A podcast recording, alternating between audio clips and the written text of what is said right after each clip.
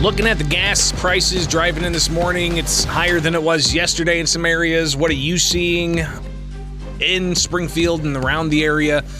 Love to hear about it. 217 629 7970. That's the phone number here for 927 WMAY, Springfield's News and Talk.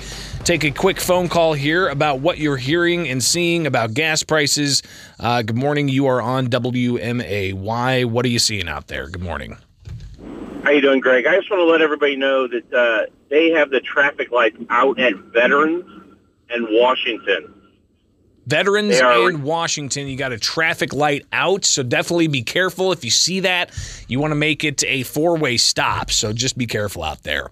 All right, uh, let's talk about uh, gas prices, and in particular, Illinois having a compounding effect from high gas prices because of high gas taxes. State Representative Mark Batinick, who's not seeking reelection, he actually uh, put together a nice little video showing uh, what the proposal that Republicans had to cap the sales tax on gas. Here's uh, his presentation that you can find on YouTube. Rising prices seem to be everywhere, but the skyrocketing cost of gasoline may be hurting us the most. And because of the way we tax gas in Illinois, it is hurting us here more than in other states. I'm Representative Mark Batinick. Most states charge a per gallon tax on gasoline. This is reasonable. The more gas someone uses, the more they should be paying for roads, bridges, and transportation improvements in general. However, on top of that, Illinois also charges a sales tax as a percent of the cost. The state sales tax is 6.25%. With local taxes added, that can climb to 10%. Why does this matter?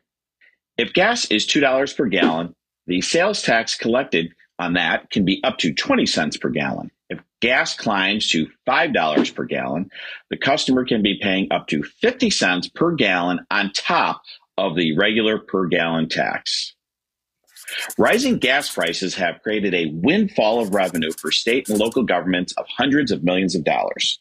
It's one they weren't expecting and frankly one they don't deserve. And who does it hurt the most? The middle class and poor. They pay a higher percentage of their income to energy. They are much less likely to drive newer, fuel efficient vehicles, and they certainly aren't driving Teslas.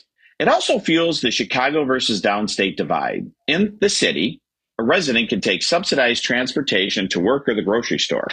Downstate, a resident might have to drive 30 miles for a job or simply to buy food. Downstate, lower income residents are disproportionately hurt by this system. The majority party solution to this was to pause an additional per gallon tax increase of about 2.2 cents per gallon that was scheduled for July 1st. And for this, they want gas stations to put stickers at the pumps, letting residents know what they did. I have a different way. I propose House Bill 5723. House Bill 5723 would cap the amount of sales tax that could be charged based on where gas prices were before the spike. This approach could save drivers 10 to 30 cents per gallon. And it keeps the money in the hands of the people being hurt the most. For more information, please go to repbatinick.com. Thank you. So again, a proposal that didn't advance at the state house. Instead, they capped the, uh, uh, they froze the two cent a gallon tax. Stay tuned. More coming up here on WMAY, including Anna Valencia, uh, who's running for the Democratic.